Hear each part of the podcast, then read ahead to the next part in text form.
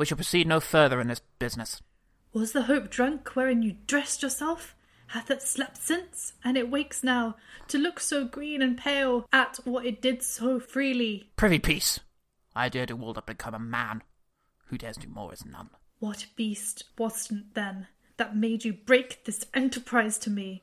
When you durst do it, then you're a man. If we should fail, We fail, but screw your courage to the sticking place, and will not fail.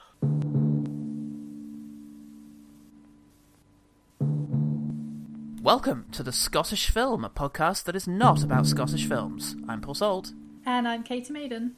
A double bill of TV adaptations this week. Oh my god. I know, as we firstly return to Hallmark for the 1960 remake of the 1954 live telecast that we covered in episode 2. I bet you can't wait for this, everyone. this is what you've been waiting for. Which version should I watch? The final cut, director's cut, 1954 black and white TV, or 1960 scratchy color? This is where all the answers are. You found it. We will proceed no further in this business. Was the hope drunk wherein you dressed yourself? Has it slept since? And wakes it now to look so green and pale at what it did so freely? Prithee, peace. I dare do all that may become a man. Who dares do more is none. What beast was it then that made you break this enterprise to me? When you durst do it then, you were a man. If we should fail, We fail. But screw your courage to the sticking place, and we'll not fail. This version has an all British supporting cast and was actually filmed in Scotland, which is a novelty, I think, for the films we've covered so far. yeah, very good. It won five Primetime Emmys and was the most expensive TV program produced at the time. So, uh, yeah, there's a lot of money in greetings cards, it seems. Yeah, I mean, there are greeting cards for everything nowadays, so why not then. one for Macbeth? I am so sorry that you've uh, had a bad prophecy that has made you kill your king. Has it made him, though? Can we take that responsibility? This is a really ethically dubious greetings card. Oh, so yeah, try and imagine this as like the Game of Thrones of its day. Does it have a controversial conclusion? We'll find out. So, uh, his hour upon the stage. How did you find this uh, film, and how did it compare to the telecast, from what you remember? Um, so this was similar, but it had like different bits. Um, f- for example, it was much more like dramatically milking is the way that I'd like to call it. there were more Okay. hand movements, and there were more like Right. clutches of the head, and Yeah. there were more like gest- gesticulations about Yeah. things. Um, the set was different. It was obviously set in Scotland, but also the set in general was different. It was more like I think I like the this set a bit more. Oh yeah, yeah. It looks more like luxurious. Certainly yeah more authentic i would say it seems it's more like Yeah. an actual castle and it makes inventive use of its space Yeah, it had more like structure, and like this room, this room, this room kind of thing.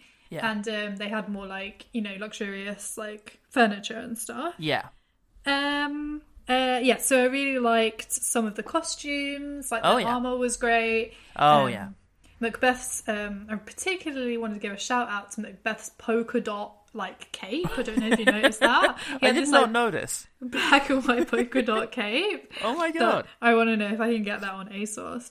Um, and also, I my favorite bit of this was Banquo. I don't Oh! know if you noticed, but he just he was played really well. Yes. and the relationship with his son was really strong. You know, he was putting his Fantastic. arm around him. He was like, kind of like hold my armor, which is like a you know Yeah. big big thing for father and son and it was just played in this really likable way i liked him so much and that really affects you obviously when obviously banquo is shuffled off. Yeah yeah. This yeah. It's it's more effective if you like the character. So i think that was a really good part of this. Well i'm really happy that you've identified him because yeah one of my notes is that that's michael Hordern playing banquo who is an absolutely fabulous british actor of um sort of stage and screen. One of my favorite roles of his was he was in a very creepy bbc thing called um whistle and i'll come to you where he played a sort of doddery old man who gets haunted by a ghost that he meets on the beach amazing i need to check that out then Oh, it's really good, and that's the first of the sort of um, ghost stories for Christmas range that the BBC used to do, which were just great. But he was in some big movies. He was in Cleopatra and El Cid. He's a really great actor. I'm very fond of um, his Hordern, and in particular, I love his voice. Yeah. Yet it was said it would not stand in thy posterity, but that myself should be the root and father of many kings. If there come truth from them, as upon thee, Macbeth, their speeches shine. Why, by the verities of thee made good, may they not be my oracles as well, and set me up in hope? My one word sort of adjective for this is grander. It's got sweeping Scottish vistas, you know, and a good use of sets and very deep shots where you've got like Lady Macbeth in a window, and beyond the window you can see the sort of broad horizon, like it was a you know John Ford Western or something. And you got some big battles and sort of men running about the place, and it, it's Macbeth in Technicolor as it promises in its opening screen. You know, Well, it's yeah. all the bells and whistles. Drab, but yeah. It is Um, a little drab.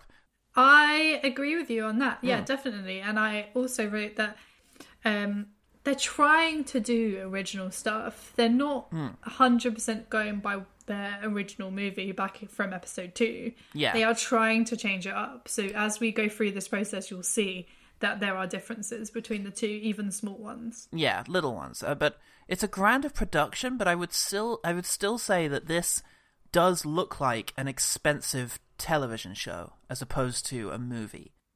I totally agree. I totally agree. And I think part of the distinction there is you have to remember things that were shot for television back in the day were shot for small televisions. People Yeah. had, you know, very boxy small televisions in their homes. They couldn't afford to do, you know, sort of the same ambition of camera work and um, mise en scene that you could get away with in a cinema because at the time when you made a film for a cine- cinema, you knew it was going to stay at the cinema. So you shot it differently. Yeah, you can like the set, even though I said it was really like lavish and stuff. Yeah. It was like kind of obviously lavish, like there was a big golden throne. Yeah. Or like, you know, it was like there it is, it's big, it's massive, you can see it on your telly. Yeah, absolutely. And you know, we don't have the same sort of Kurosawa shadows or grisly details. It's um it's a very it's quite a safe Shakespeare. It's a Shakespeare that you could watch and then go for dinner afterwards, which Yeah. is emphasized as well by the fact that we have a very happy ending. You know, it's like, yay, he's king, hooray! Yeah, he's king, we got rid of that horrible Macbeth and now And his awful wife, yeah. Yeah. So yeah, I agree. It's it is definitely both of these are definitely made for TV movies. Yeah. Yeah, it definitely shows. Okay, well, foul, fair is foul and foul is fair. How close are we to Shakespeare? Pretty close, yeah. Um there there are a couple of lines that aren't in the play. Hmm. Um, but not nothing completely out of the ordinary. No, ab- no, there's not, and there's no real rearranging or much of a poetic license taken with the script. I think with a few additions, like an extra Lady Macbeth scene, a very pivotal one, I think, in between the sort of murder of Duncan and the feast.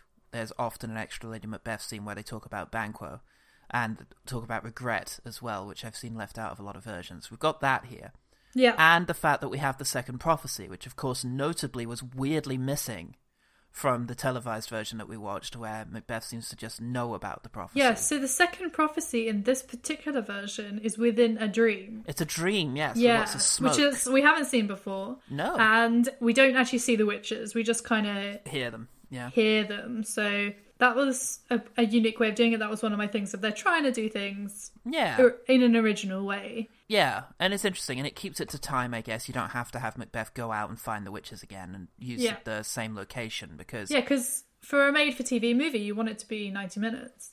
Yeah, and this was um, an hour forty, I think, fairly cleanly. So very Yeah. similar timing, in fact, to the um, the other versions. So very little, sort of um, more or less than that. Uh, we do still skim some lines and some scenes, but yeah, we're pretty close to Shakespeare here. Oh, a few interesting things they do. The debate as to whether or not they should kill Duncan happens in the room where the murder is going to take place.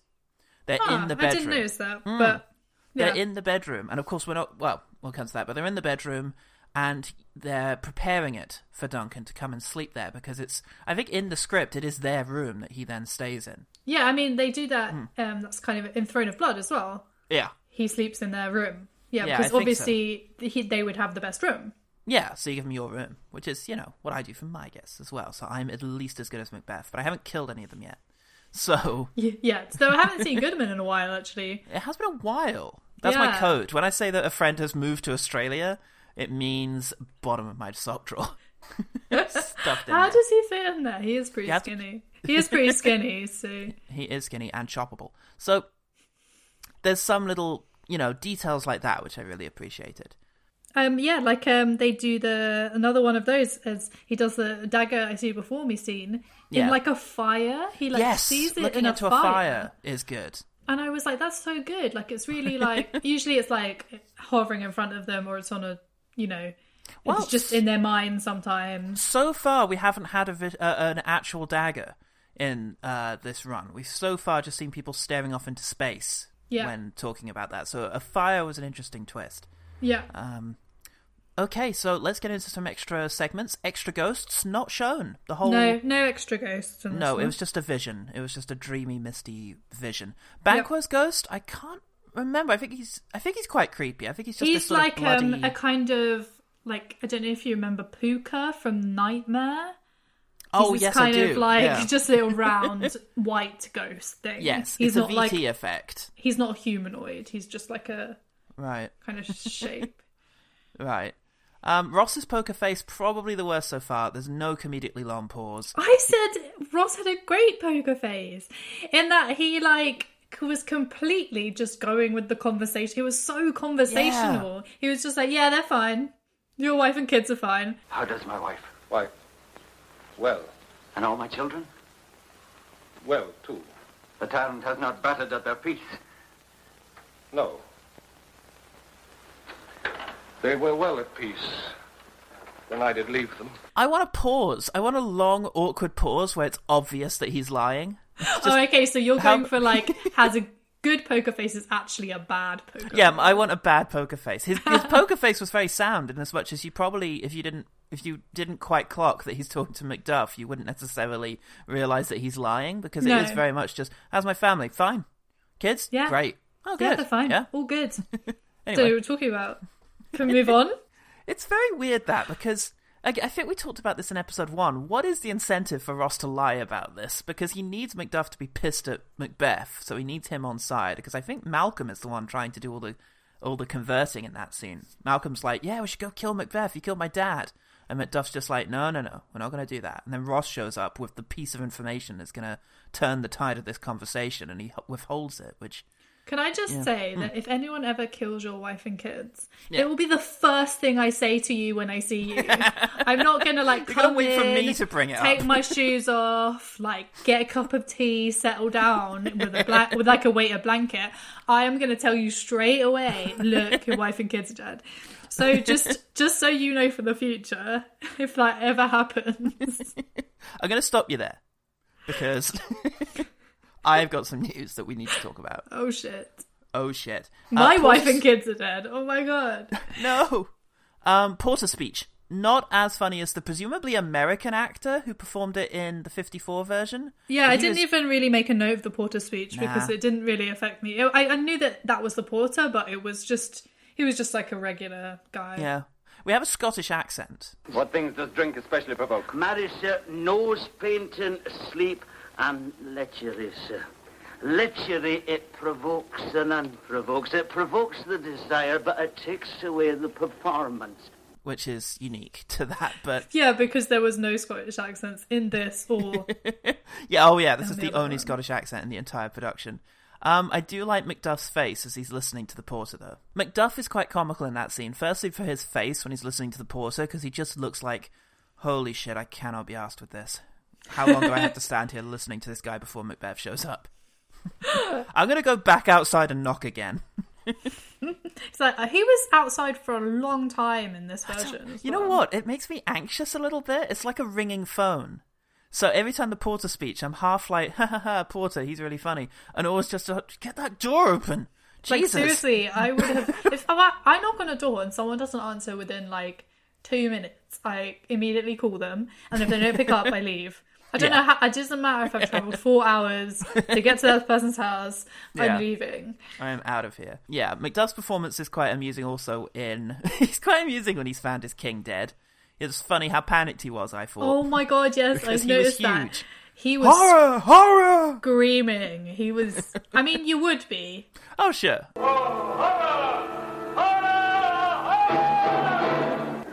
Confusion now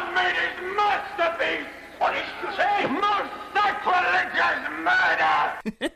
but it was just such a big performance. Just, oh, woe to the Republic. That's not live this. the Wednesday Addams uh, response. what I find is, yeah, so another increasingly regular segment is that I, if the images aren't distracting me, then I focus in on the words more, and so different things stand out to me. So I've got a few observations. Oh, I like Macbeth's line, if chance may make me king, why chance may crown me, without my stir. So maybe it'll just happen.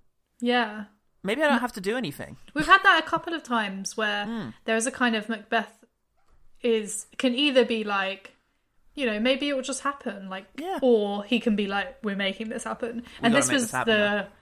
he went from like the chance guy, like maybe it will just happen to, okay, I'm clearly making this happen now. Yeah, we are making this happen now. um, oh, Duncan is such a dear little lamb. You know, Yeah. he just shows up and it's like, this castle hath a pleasant seat. The air nimbly and sweetly recommends itself unto our gentle senses. You are so dead. I was like, "Ah, you're dead." You are just the deadest man in Scotland. Look at your white hair and your beard.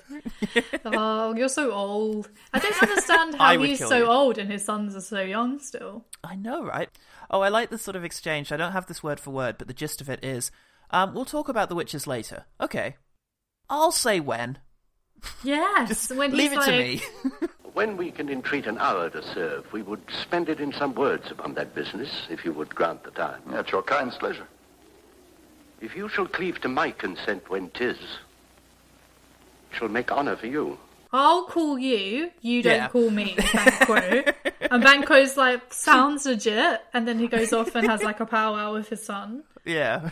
okay, great. oh god. Um okay, a double meaning line. There were two moments where from the 1960 version and the 1970 version we'll talk about in a moment, it- one version delivered it mad, the other version wore it sad. And the, in this one we have Banquo's line, I fear th- um oh you're king, great, but I fear thou played most foully for it.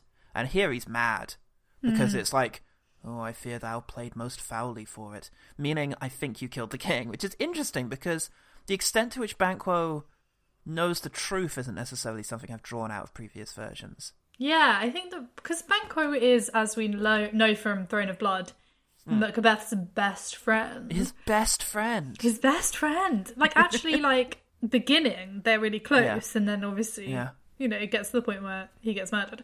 But in this one, it was like Banquo was just such a good guy, Yeah, he was just Kind go of- along with it.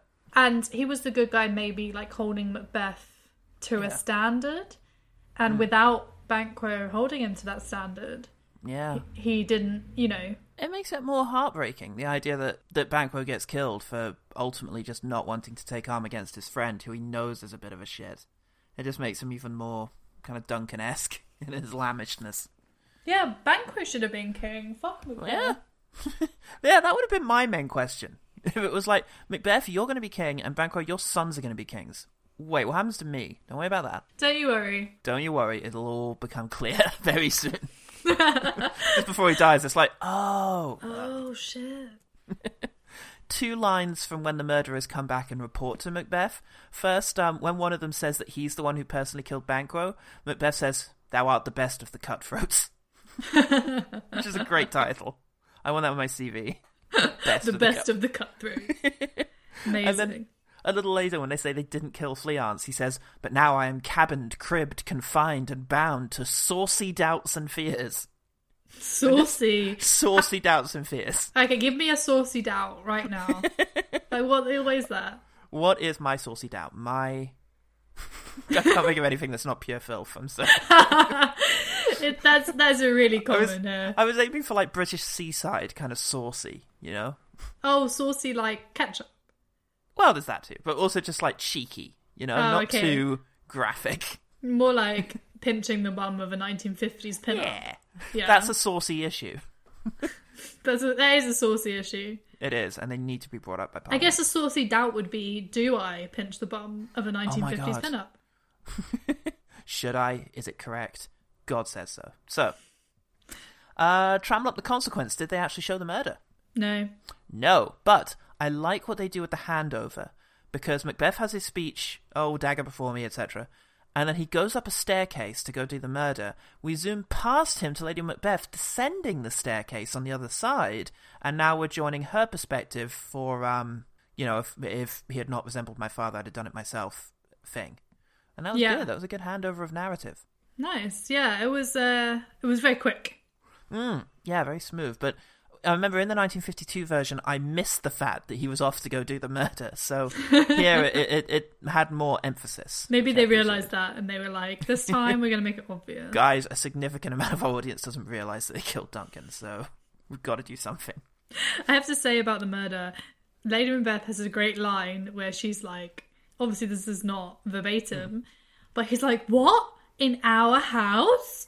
Someone he got killed? Oh my god!" Like it's so obvious that she knows. Oh, alas. What, in our house? But because Oh, this is theatre, obviously that's how it's supposed to be. But it's just Whoa. great. It's like, what? How did? Oh, I have no idea this happened. this is brand new information. Stabbed to death, you say? I didn't say he was stabbed to death. Oh. Oh, uh, okay. Uh, what bloody man is that? How was how was Macbeth again? How was Maurice Evans second time round? Okay, so at the beginning, I write down, it seems like they're both over it. Like they've done this before and they're just over Okay. it. However, they got better throughout the movie. Like at the Yeah. beginning, I thought they were both milking it. They were much more dramatic than before. They Right. clearly knew their lines like from the last time or something. And Yeah. their hands were everywhere gesticulating and their Yeah. all this kind of stuff. So, um, but I did think that he got better as he got crazier. Hmm. Um, he kind of got more like introspective. Yeah. Um, but I didn't. He wasn't my favorite Macbeth, but he wasn't terrible No. either. Yeah, that's fair enough. I think this shows him to be a very good theatre actor because six years after his initial performance, and some of those deliveries are exactly the same. Yeah, Like, wh- exactly. no, tone for tone, the same. Tomorrow and tomorrow and tomorrow creeps in this petty pace from day to day to the last syllable of recorded time. Tomorrow, and tomorrow, and tomorrow creeps in this petty pace from day to day to the last syllable of recorded time. and Anderson too, and that does show mastery. It shows that you've refined this performance to a fine point. You know, a perfectly running machine that, by very nature, because you're a theatre actor, you've rolled out night after night after night with precision so that everyone gets the same experience. But, I mean, surely part of the thrill of a live performance should be spontaneity. Yeah. And sort of, you know, you never know how it's going to be. And maybe if the actor comes in with a slightly different energy than last night, you're going to bounce off that and, you know, do it a little differently. But all of that is sort of, you know, the theatre of later years and more recent. yeah, I think one so- an example of that, example of doing things differently, Hmm. will be a very simple thing where there's that line that we perform at the beginning. It was Yeah. the we we should fail line. So Yeah. some Lady Macbeth say, and if we fail, then we fail. Like, don't worry Yeah. about it. And some people read it like we fail. Like, Yeah. how dare you say that we fail? Anderson once, and that was one of the lines because Anderson once again delivers it that exact same way of "we fail." Yeah, you know, exactly. was like, how dare uncanny. you suggest that we would fail? Yeah, and to hit that note six uh, because I presume they didn't rewatch their performance before they did this. They to- might have done. Actors do do that. They may have done, but six years on to have hit that same sort of emotional note is very, very remarkable. And the fact that I noticed it twice, Yeah. six years in between, and, and she is very memorable, like her face. Oh yeah, yeah. we kind of slipped yeah. into Lady Macbeth there. We have. I'll just say that what I really want is to see Nicolas Cage play Macbeth. That's my conclusion. Oh my. Maybe one day. tomorrow and tomorrow. Nick Cage, if you're watching this, please, please, let's just do Macbeth. You can even direct it. It's fine. You can be it. You can be Macbeth. You can do all the characters. Go Nick Cage in every every character. Then you were a man. So, uh, the serpent under it. Yeah, we've got Judith Anderson back. We've got her back, everyone. And um, I found her more natural this time round. I found that maybe she delivered her lines a bit more subtly. Um, I thought her she had a lot more, like I said, gesticulation than last Oh, time, yeah. but she clearly knew her lines Yeah. incredibly well. They she was saying them in this kind of very natural way Hmm. where she's known them for years, which she has known them for years because she did it six years ago. Her costumes were absolutely amazing.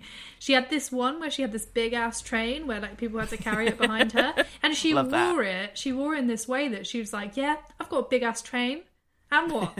like it. She clearly didn't didn't bother her at all, and Yeah. yeah, she was very like. I feel like, yeah, she she's one of those people that felt like she was born to play Lady Macbeth, and Yeah. she's gonna play it. She's gonna play it like Yeah. how she wants to play it. Yeah, absolutely. It was a very commanding performance. Um, I like the fact that we got two extra scenes with her that are often left out.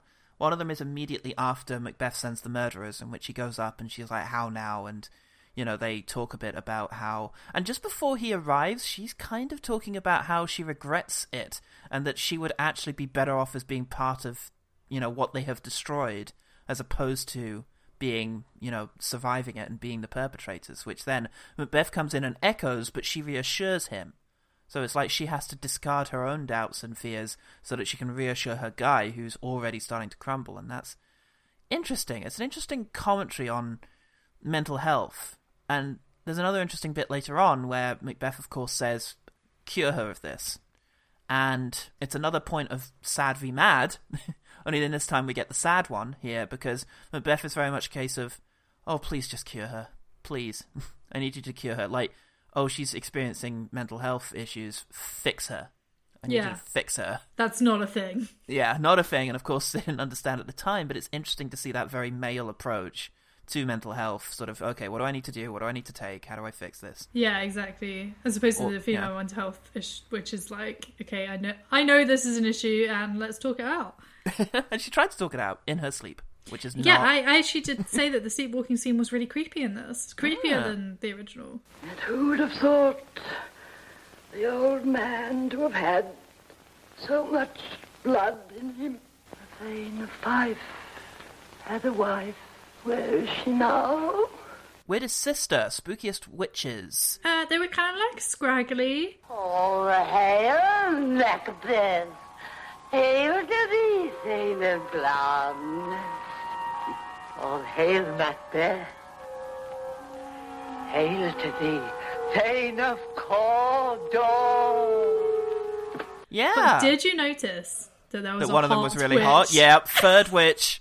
Third witch was really hot. I was like, I was just writing down, oh, they're kind of scraggly, and then I had to stop and be like, hang on a second, Who's this? who this bitch? Like, yeah. So there was one hot witch, which was weird, but I guess was a bit like, weird. That kind of made it a bit different in the way that it's like these witches, they're not all just like these like scraggly old ladies. Yeah.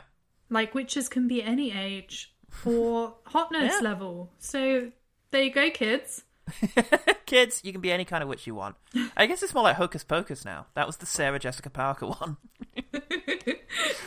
Oh, but I was reading along a little bit this time with the play to see what they overlooked, and I noticed something that we that hasn't been portrayed yet, and I would be very surprised if it actually ends up getting portrayed in any of our versions. In the play, the witch's mistress shows up, Hecate or Hecate. Hecate. Perhaps. Hecate. Yeah. Yeah. Yeah, she shows up. And she She's them. mentioned. She's been mentioned a couple of times. She has. Macbeth mentions her twice. Yeah. In his speeches, but I think it's just a bit confusing if you have Hecate.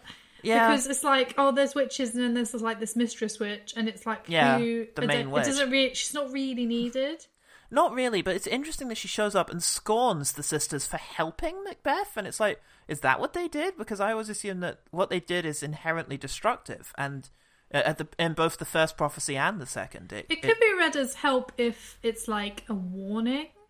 So if they're so. like, what? So maybe she's taken out because you don't want it to be read as they're warning him. You want it to Yeah. be seen as they are. preserves the ambiguity. Yeah. Yeah. Um, he needs not our mistrust. It's uh Satan again, and it's actually pronounced Seaton. I noticed in this one, which will help distinguish it a bit. But yeah, it makes sense. Make the third murderer Macbeth's most trusted servant. Yeah, and they they explain it. Yeah, they um Yeah. he says like, "Oh, hey, just I was just walking in the woods. Shall I join you in your murderous like, you know, murderous thing, and they're yeah, Oh, really? they're like, "Hey, come on, let's go." Well, that's interesting because the usual play line is, um, you know, oh, who sent you, Macbeth? Okay, no, well- in this one, it's like he like stumbles upon them. huh? Okay. Yeah, what are you do- What we up to, lads? A murder? Great. Love those. and they're like, "Come with us," and he's like, "Sure." Okay. So, but then yeah. after that, we do what I want to do. It's like fine. Then Um, we go bowling. So I think that about wraps it up. I think if you're gonna watch the Maurice Evans, Judith Kerr, Macbeth, this is a better one to watch than the teleplay. I think it's um more it's more whole. I think it, it's less messy than the teleplay, and I think it just it, it's more ambitious in its scope. But know what you're signing up for. This is a filmed version of the play. Still, it's just filmed on a very lavish scale and set. Yes, a indeed. Yeah. Yeah. So the originalities that we do have are very minor. Yeah, but interesting, and and ma- and ma- mark it above other televised versions of the play. I think. Yeah. Um, but yeah, moving on. So there were no adaptation of Macbeth in uh, the 1960s. I guess everyone, everyone had other things on their minds. They had their own saucy doubts and fears. Yeah. so for our second play, we wanted to watch the 1970 BBC Play of the Month, Macbeth, with Eric Porter and Janet Suzman, but we could not find it anywhere. If Um, anyone has that on DVD get- yeah. or Video, know, on their laptop, likely. please send it and we will do it. Yeah, seeing as it's BBC, there's every chance the BFI have it in their Mediatheque. Okay. Um, we can check that once the lockdown is lifted, but um, or I might email someone. I could, I know a couple of people over in the archives. I could try and reach out, but anyway, for now, we are just going to have to switch to the other side, as people used to do back then. And uh, this is the Thames Television ITV production of Macbeth. Macbeth. I don't know he said of like it could be anything other than Macbeth. We will proceed no further in this business. Was the hope drunk wherein you dressed yourself? Hath it slept since? And wakes it now to look so green and pale at what it did so freely? Prithee, peace! I dare do all that may become a man. Who dares do more is none. What beast was then that made you break this enterprise to me? When you durst do it, then you were a man. And to be more than what you were, you would be so much more the man. If we should fail. We fail! But screw your courage to the sticking place and we'll not fail! Um, originally broadcast in five parts in 1970, it is brought together into one two-hour movie. Yeah, this was Katy, long. yeah, this was a long one. This was so longer than Throne of Blood, I think, or at least as long as Throne of Blood. yes, it was slight. No, it was slightly longer. You're right. Yeah. big old thing. So, Katy is out upon the stage. How was it? Well, this is the first in proper color. Yes, like the last one was like in very muted tones. yeah, very muted. Tones. This one, I was like, as soon as it started, I was like, oh my god, we have color because we've been watching all these in black and white. Yeah. Um, television in particular, you know, used to be shot onto a lot of the time onto sort of a, a strange kind of stock that wasn't necessarily film. I can't remember what it's called, but ten years makes a lot of difference at this stage.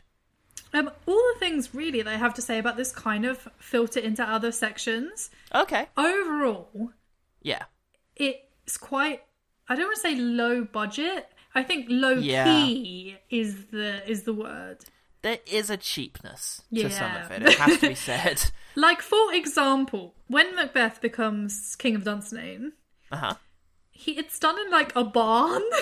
Yeah. like in this weird like with like straw on the floor. Yeah, and we- I'm like, why is this happening in a freaking barn? Like the whole I'm so castle, confused. the whole castle is like three rooms and a courtyard. Really, it's yeah. There's not much grandeur. Sorry, I'm still laughing at the barn. I was like, hang on a second. King of why is- Scotland. That sounds about right, to be honest. Yeah, the King of Scotland lives in a barn. Yeah, it's shot for coherence again, not much atmosphere. You know, it's small screen, you've got to make sure people can see who's who, especially with a cast this big, so lots of close ups. Holy shit, do we get in there? Yeah. Um, it's particularly soliloquies, which are slightly funny because the characters like turn to face the camera and we slowly zoom in on their face. it's kind of amusing just to imagine that the other characters can hear all of this and they're just like, what's going on? what is happening? Why is that camera so close to her face? They Um, might just pan to a long shot and everyone's just staring at him as he stares off into space. I like the bit right at the beginning where Macbeth and Banquo hear the witch's um Hmm. witch's original thing, the first predictions. Oh, and yeah. they're kind of amused. Like if we've had this before, I can't remember. It might have been an Orson Welles one or something. I But they're kind of like, oh, yeah. What a joke! Like Yeah. they're me, King of Scotland, ha ha.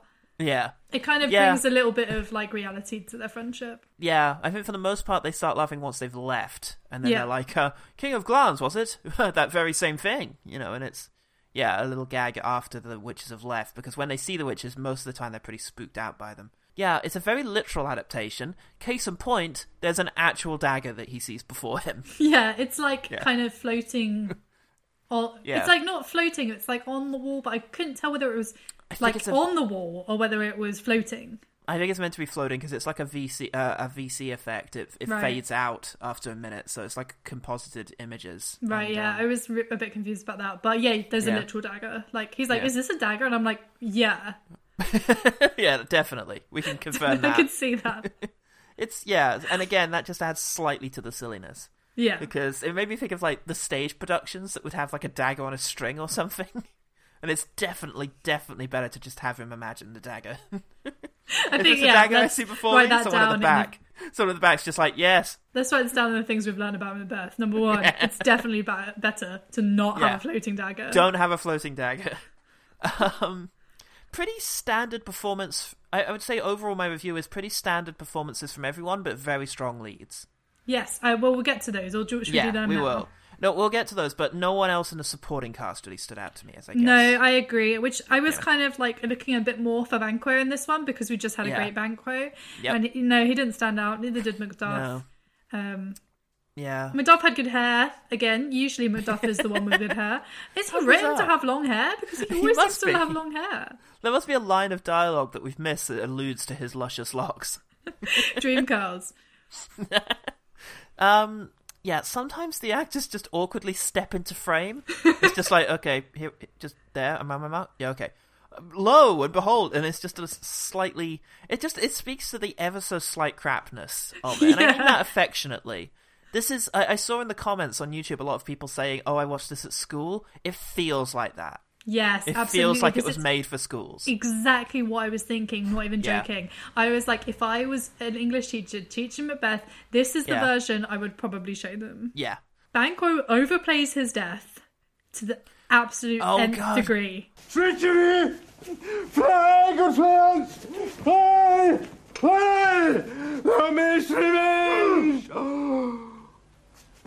Slave! But it was such an awkward death. He comes, he's just walking along, and suddenly they come out and stab him in a one shot. And he just, yeah, you're right. He just writhes around a bit. Run, son! Revenge! I, I'm, Oh. I'm pretty sure they're supposed to be on horses as well. Yeah.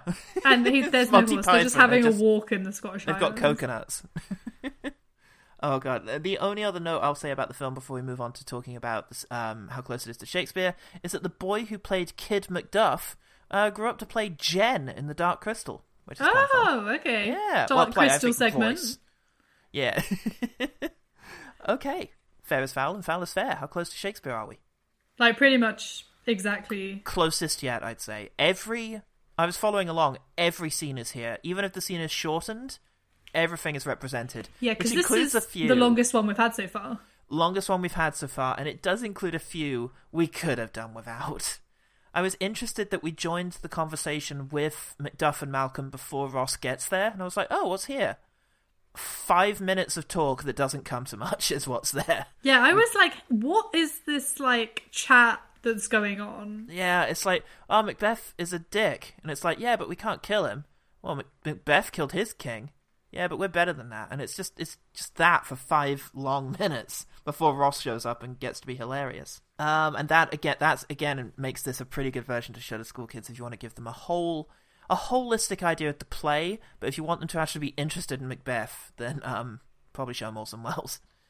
Um, yeah, also, if if you're wanting to show your kids a version of Macbeth to the kids that aren't going to read the play, because that is Yeah. like 50% of your kids, this is probably the one to show them. Yeah, definitely. Um, okay, this is the thing I'm most excited about. Extra ghosts, yes. Yes, so many Finally, we get all three creepy vision ghosts. Oh First of my God. Banquo's ghost is very creepy, Very creepy, incredibly very bloody, creepy. very spooky. And then we have the vision ghosts, including second ghost freaky blood baby. Oh my god, the blood baby! I wrote that down. I was like, Jeez. "What is this? Cre- Hella creepy blood baby." That talks. Oh my god, yeah, really, Very- really creepy. Yeah, I was very happy to see extra ghosts. Um, that was a big plus. I hope we have more extra ghosts in our future. In our future, In our future. just like the next time I see you, whenever that's going to be in like a month's time, there will be extra ghosts. Be like, I've brought a ghost with me. I hope that's okay. B Y O G. So.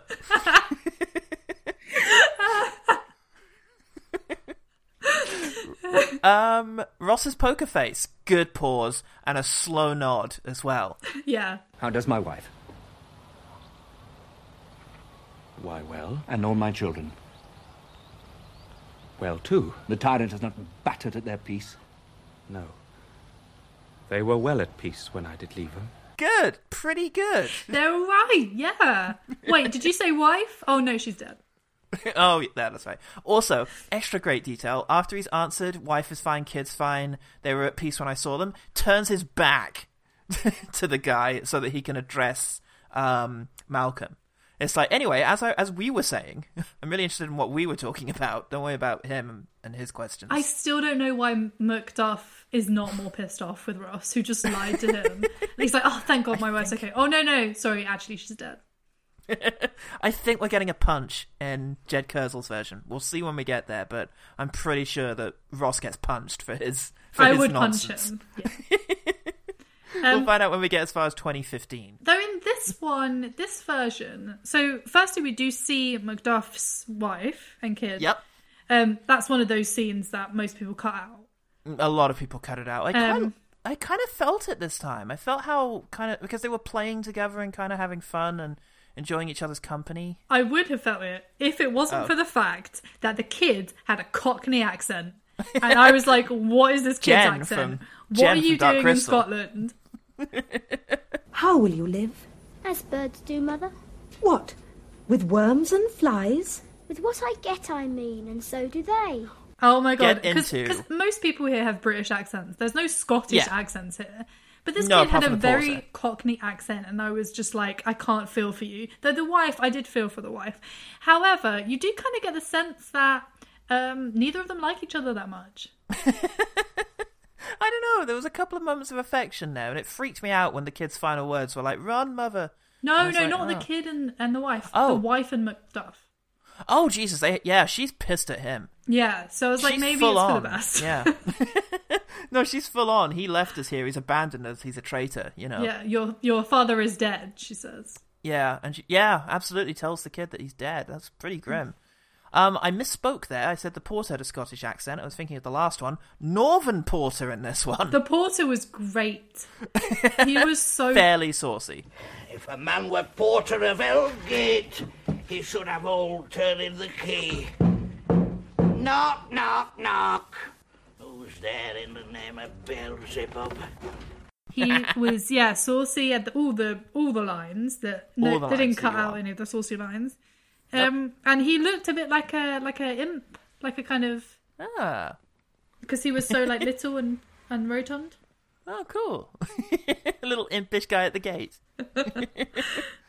That's what every every household should have. and he's all like oh, maybe i could go be porter somewhere else with this knocking Okay, lines that stuck out to me this time because again we're pretty close to the text here without much visual flair to distract me from Shakespeare's amazing language. You should be women, and yet your beards forbid me to interpret that you are so. Jesus Christ, Banquo. yes i noticed that It's too 2020. Let them have beards if they want. yeah the witches had like the witches were very like Yeah. scrag- scraggly and dirty Yes. very like there was they were covered in what looked like kind of seaweed or something Yes, they had seaweed, right? And they, they did indeed have beards. Yes, um, Um, and. I noticed that the beard line, which I think is in the, text, is in the text. Yeah, it's it's in the text. Yeah. this stood out to me on both watches. Let every man be master of time till seven at night, which is a lovely way of saying just do what you want till dinner. Yeah, just like see at seven. Let's all just be master of our own time until what time's the film? Eight o'clock. Okay, let's be master of our own time until then. Yeah, let's okay. Let's meet up one day at like one, and then book a film for like three, and then Yeah. I'll be like, let's all let's just be masters of our own time until three. Just so we can say that. Can we hang out together? Mm, to make society the sweeter welcome, we will keep ourselves till supper time alone. And then just walk off and then, like, see if the other people in our group. Let's invite Jen and see if she's confused. I love the idea of that though. To make society the, the sweeter welcome, let's not hang out together till then. I'll, I'll miss. You. I need to miss you a bit. You know. like, I kind of got a bit of an innuendo from it as well. Almost Oh. like you want to leave me and Lady Macbeth alone. hey, do you guys want to leave me alone? I just became king, and And she's got a big ass train. love that big ass train. Oh, I love this when the mur- again. It's it's a good scene when the murderers come back and um. Oh no, this is when he's recruiting the murderers, and um he's asking them you know what they would be willing to do, and he says they say we are men, my liege, and he says aye, and the catalogue ye go for men. I love that. It's like yeah, yeah. If I was selling you, I'd probably have to do it as for men. Yeah, men, I guess, is the closest you, you fit into. Oh, yeah, really great delivery from Michael Jayston, who we will get to. Um, when the murderer is reporting back, he says, In a ditch he bides, with 20 trenched gashes on his head. And the line is thanks for that. As And I think usually it gets performed as thank you for doing that. But Jayston's just like, Safe in a ditch he bides, with twenty trenched gashes in his head, the least, a death to nature. Thanks for that. like, thanks for the image. Yeah. thanks. I needed Thanks to know for that. Tell me more about how you killed my best friend. I laughed out loud at this one. What does the tyrant? Great Dunsinane he strongly fortifies. Some say he's mad, others that lesser hate him to call it valiant fury. I love that. Just some say he's insane. People who don't hate him, they say he's valiant. Oh, that's the only two ways to describe people sometimes.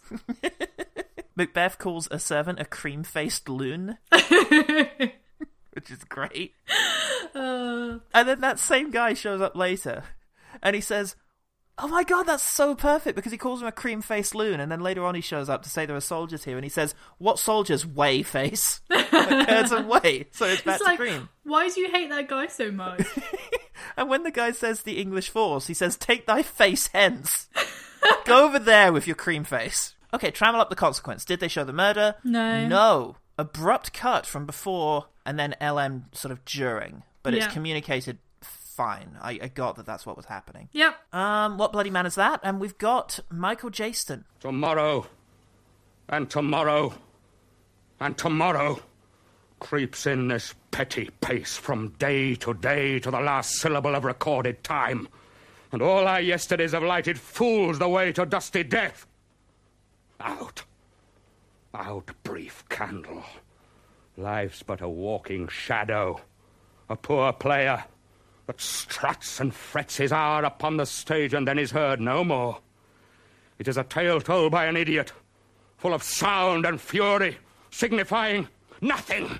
And I really recognized that name, Michael Jayston, and I was like, where do I know this guy? Turns out he played Peter Guillam in the BBC Tinker Tailor Soldier Spy, and I've seen him talk live at a Tinker Tailor Soldier Spy anniversary event. That's oh, the wow. Benedict Cumberbatch role for people only familiar with the film. I, I, yeah, that's cool. Hmm. I mean, I've read the book as well, and Oh, yeah, I yeah. kind of see that. I think he plays him as Smiley's people as well. I think he reprises the role and is very, very much not gay as Cumberbatch's um, Guillam was. In Smiley's people, I think he's got a wife and kid. So in this one, he's kind of like Macbeth is kind of young and handsome. Mm. Yeah, he's this Yes, is the youngest younger. Macbeth, right? Yeah, absolutely. Um, yeah. So I, I didn't really make that many notes notes about Macbeth, which Mm. means that he wasn't terrible, but Sure. he wasn't like memorable either. I quite liked him. He had a really great voice. I like that voice. If ill, why hath it given me earnest of success, commencing in a truth? I am Thane of Cawdor. If good, why do I yield to that suggestion whose horrid image doth unfix my hair and make my seated heart knock at my ribs against the use of nature? Present fears are less than horrible imaginings. My thought, whose murder yet is but fantastical. And very charismatic eyes, I found. He had big eyes, and we kept zooming in on his face, so it stood out. Um, yeah, fairly nuanced performance, I found, but understated, I will say. Yes, yeah. There, he wasn't like Orson Welles, but it also Sure. wasn't like he could have this. He could have played it in a film.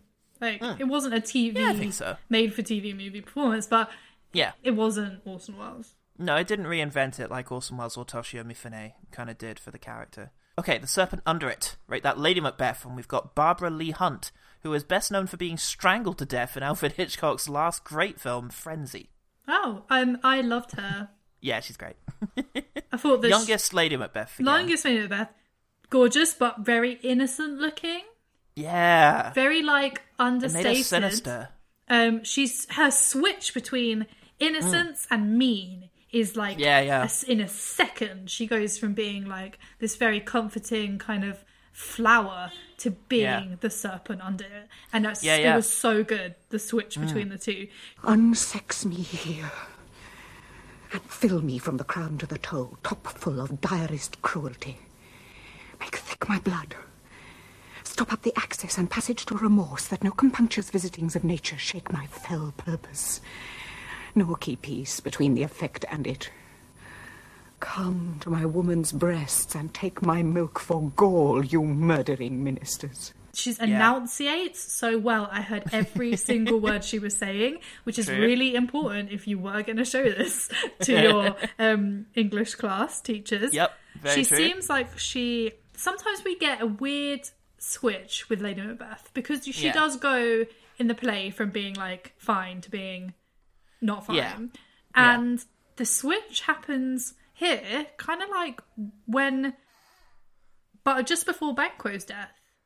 Mm, And she's, kinda, already like, on the done- turn. She's like, um, you know, I, she's kind of like, I was a wife and now I'm not, kind Yeah. of thing. And and that she's just sad now, and uh, that's it works well with with her the way that she's done up, you know, very Yeah. very innocent looking, and the kind of thing was like, I thought this would be good, but actually now I'm not sure. Yeah, yeah. And so she makes Absolutely. the change a lot more subtle. Yes, it's the best attempt yet, I think, at bridging that gap between the sort of fierce young woman and the sort of crazy victim of the third act, of the final act, I should say. Um, yeah, I found her really charming and sinister when she was being duplicitous. Um, when she welcomes Duncan, you know, so warmly, there's a really great sort of creepiness there to the fact that she's doing it. All our service in every point, twice done and then done double, were poor and single business to contend against those honours, deep and broad, wherewith your majesty loads our house. And in the feast scene where she needs to reassure Macbeth and get him to just chill out, she seemed really desperate. You have displaced the mirth, broke the good meeting with most admired disorder. Well, now I think you can behold such sights and keep the natural ruby of your cheeks when mine is blanched with fear. What sights, my lord? I pray you, speak not! He grows worse and worse. Question enrages him. At once, good night. Stand not upon the order of your going, but go at once. Yeah. Like, for the love of God, stop talking now. Yeah, that's probably my least second. favorite scene as well. Yeah? in like the whole play. Um, Yeah. Just because it's really awkward. It's like, oh, he's like this all the time. Don't worry about it. But she did it well. Yeah, she was just like, for Christ's sake, stop talking because you're about to give away something, and yeah, just everyone get out quick, you know, before my husband admits that he just killed the king and also his best friend. Um, and also the sleepwalking scene was so like Hmm. sorrowful. Yeah, It was it was really good sleepwalking scene. I was very like, she is gone. yeah, Oh, here's Murky. Fie, my lord, fie. A soldier and a feared. What need we fear, who knows it, when none can call our power to account? And she's kind of like almost schizophrenic mm, in the way that she plays it. Yeah, yeah, definitely. There was yeah, real sadness there. She impressed me early on. I've got this note that I really liked her reading the letter from Macbeth. She did really good letter reading acting. Yes, she like I said, she enunciates really well. She did good acting of reading a letter, just you know, like obviously reading from a letter, and I Yeah. yeah, I like that. um, oh yeah, and here here, this is how you deliver that heart so pale in a scornful way. My hands are of your colour. But I shame to wear a heart so white. Yes, That's that's good, and I like it too how traumatized her reaction to first seeing Macbeth covered in blood is, because it really sort of, you know, it takes her back, and you can see that impact, which is great. Yeah, she he's like I Mm. Ken comes in and I've done it and she's like looking at him like, Oh shit, what have we done? Yeah. Yeah. Oh, a note here on Jayston's uh, reaction. So in the previous film, we had the sad reaction to her mental health of, oh, please fix her. Here we have Jayston's mad one, which is still very masculine, which is just, oh, fix her, would you? Cure her of that. Canst thou not minister to a mind diseased? Cure her of that. Canst thou not minister to a mind diseased? Yeah. Just come up with something. I haven't got time for her and her shit. Just come up with a pill or something. I just don't want to deal with it. And that too was very horribly kind of realistic. And in neither of these films, made for TV hmm. films, do we see see Lady Macbeth's death. No, no, we don't. No. But both portray her in a bed, I believe. So still, the idea I think of I, I don't know where I got the thing of her falling to her death from. If it was just something Orson Welles did, but for some reason in my head, I, that was when that happened. That wasn't a surprise. I was like, yeah, that's Lady Macbeth dying. Yeah, there, well, because there's a scream. Yeah, that's maybe it. It's like, well, what else would she have done? I think it's determined to be suicide. She probably threw off. Yeah. So I guess I don't know, but yeah. scoop her up and put her in bed.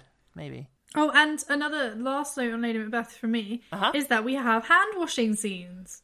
Yes. So this is the second time because we didn't have them in the last one, but we did Yep. have them in um, Throne of Throne Blood. So Yep. this is the second time we've had hand washing scenes, and I just really I noticed the bowl straight away because they had like water gushing into it from like a kind Ooh. of fountain. Ah. And I was like, "Oh, a hand washing bowl! We're gonna get a hand washing scene." So, which I really like because it's supposed to be. That's what it's supposed to be, Yeah. and that's I guess as we said, this is very close to the play. Yeah, definitely. Okay, weirdest sister. How are those spooky witches? No hot ones. Um, they time. were dirty and and kind Yeah. of dishevelled, but they weren't trampy. spooky. No, they were. But the um, ghosts were spooky. They were a little too flatly shot to be spooky. Yeah, You know, and they had these big performances, and they were kind of cackling and gesturing, and yeah, it was just it, the the production design and the camera work didn't really reinforce their scariness or threat. When shall we three meet again? In thunder, lightning, or in rain? When the hurly-burly's done, when the battle's lost and won, that will be ere the set of sun. Where the place? Upon the heath, There to meet with Macbeth! and there was no like mist or anything, or like no. like thunder and lightning, that- like there was in Throne of Blood. But I guess Yeah. we are going to get into the thing now where most of these, or if not all of them, are going to be in color. So Yeah, yeah. is it going to be easier for black and white to to create Oh. spookiness? Well, I mean, it does lend itself to great atmosphere, and a number of great directors continued using it. You know, whenever they needed to say make something spooky, look at The Lighthouse. But um, I guess I guess we'll see. We'll Yeah, see, we'll um, see. how effectively they do it. Let's yeah, see how we get on. He needs not our mistrust. Just two murderers, Yes, just two. And again a really awkward murder of Banquo. Yeah. he then does milk. So overplayed. Oh my gosh. Yeah. um, right, well, I think to sum up on that one, that's probably the one that you should show to kids if you want them to have seen the play. And you, you can't get to a performance of the play. Yeah, absolutely. This is Very I close. hope. I'm not. I don't know if I hope, but I think Hmm. that is what they were trying to achieve here. Yeah. Was a retelling of the play, um, like almost word for word, Yeah, pretty much. and that's why they split it over five parts or whatever it was because you need Yeah. more time. And also, if you're an English teacher, you can easily fill up four lessons with this with this film. So Perfect. That's exactly what you need. So, I mean, I think my preference would, uh, just in terms of today, would probably go to the 1960 version. Even though the performances are a little less flashy, maybe, than the younger counterparts, I still feel the production level is higher, and I like the cuts. I think the the 20 minutes that they cut out of the length is actually a good 20 minutes. Yeah, I agree. If I I would love to have seen that Lady Macbeth in Oh, the yeah. first performance that would have been interesting. Her versus Maurice Evans. That would have been. because she was one of my favorite Lady Macbeths so far. Yeah. Uh, but the rest was pretty. We're gonna stitch together. We're gonna stitch together our favorite, like all the bits and pieces. What Yeah. What about like Orson Welles or Toshiro Mifune and this Lady Macbeth? Yeah, That's exactly. I mean, the Lady Macbeth playing against Barbara Leigh-Hunt. um, the Lady Macbeth in uh, Throne of Blood. I Yeah. mean, she is like creepy as Oh, hell. man. But Yeah. this Lady Macbeth was different. She was like the innocent, kind of Yeah, flighty I mean, Lady Macbeth. her and Welles would have been a good combo so far. So we'll see if any subsequent Macbeths and any Macbeths are able to. And I definitely want Michael Hordern as our Banquo so far. Banquo, yeah, he was off today. the Banquet from the first one and the Lady Macbeth from the second one were my favourites of today. Yeah, absolutely. Okay, A Charmed Life. Let's have Katy's Shakespeare fact. Okay, well, let me ask you, Paul. Uh, Oh. Macbeth is one of the shortest plays, but it's not Hmm. the shortest. Uh oh. Do you know which play is the shortest? Ca- okay, can you confirm if I were to guess that it's going to be a comedy? It is a comedy. It is a comedy, okay. Um, oh. let's go. All right, how about Midsummer Night's Dream? No, it is the the Comedy of Errors, Ah, okay. which is only one thousand seven hundred and seventy lines long, okay. and I have seen it, and it is great. I love Comedy of Errors. Yay. So yeah, that is the shortest play, the Comedy of Errors. All right, well, how can people find out more about Katy Maiden when they want it? Um, they can listen to my other podcast, Have You Ever Heard of? Which comes out on a. Monday. They can go to my blog, katiewritesabout.com, or follow me on Twitter Mhm. at katiewritesabout. Uh, what about you, Paul? Where can they find more of your juicy film stuff? all the Paul bits. Well, you can find it right here on Screen Mayhem, where I write reviews and appear on podcasts quite a lot. Get all over to One Good Thing and hear me and another guy named Paul talk about bad movies and try and find nice things to say about them. It's hell.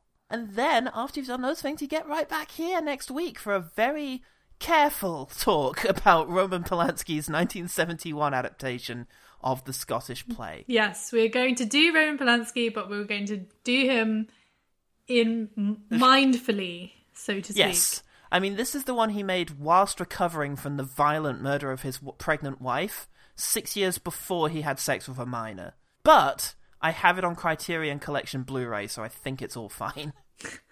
oh gosh. Well, I think they've le- legitimized all of this. oh dear, Criterion.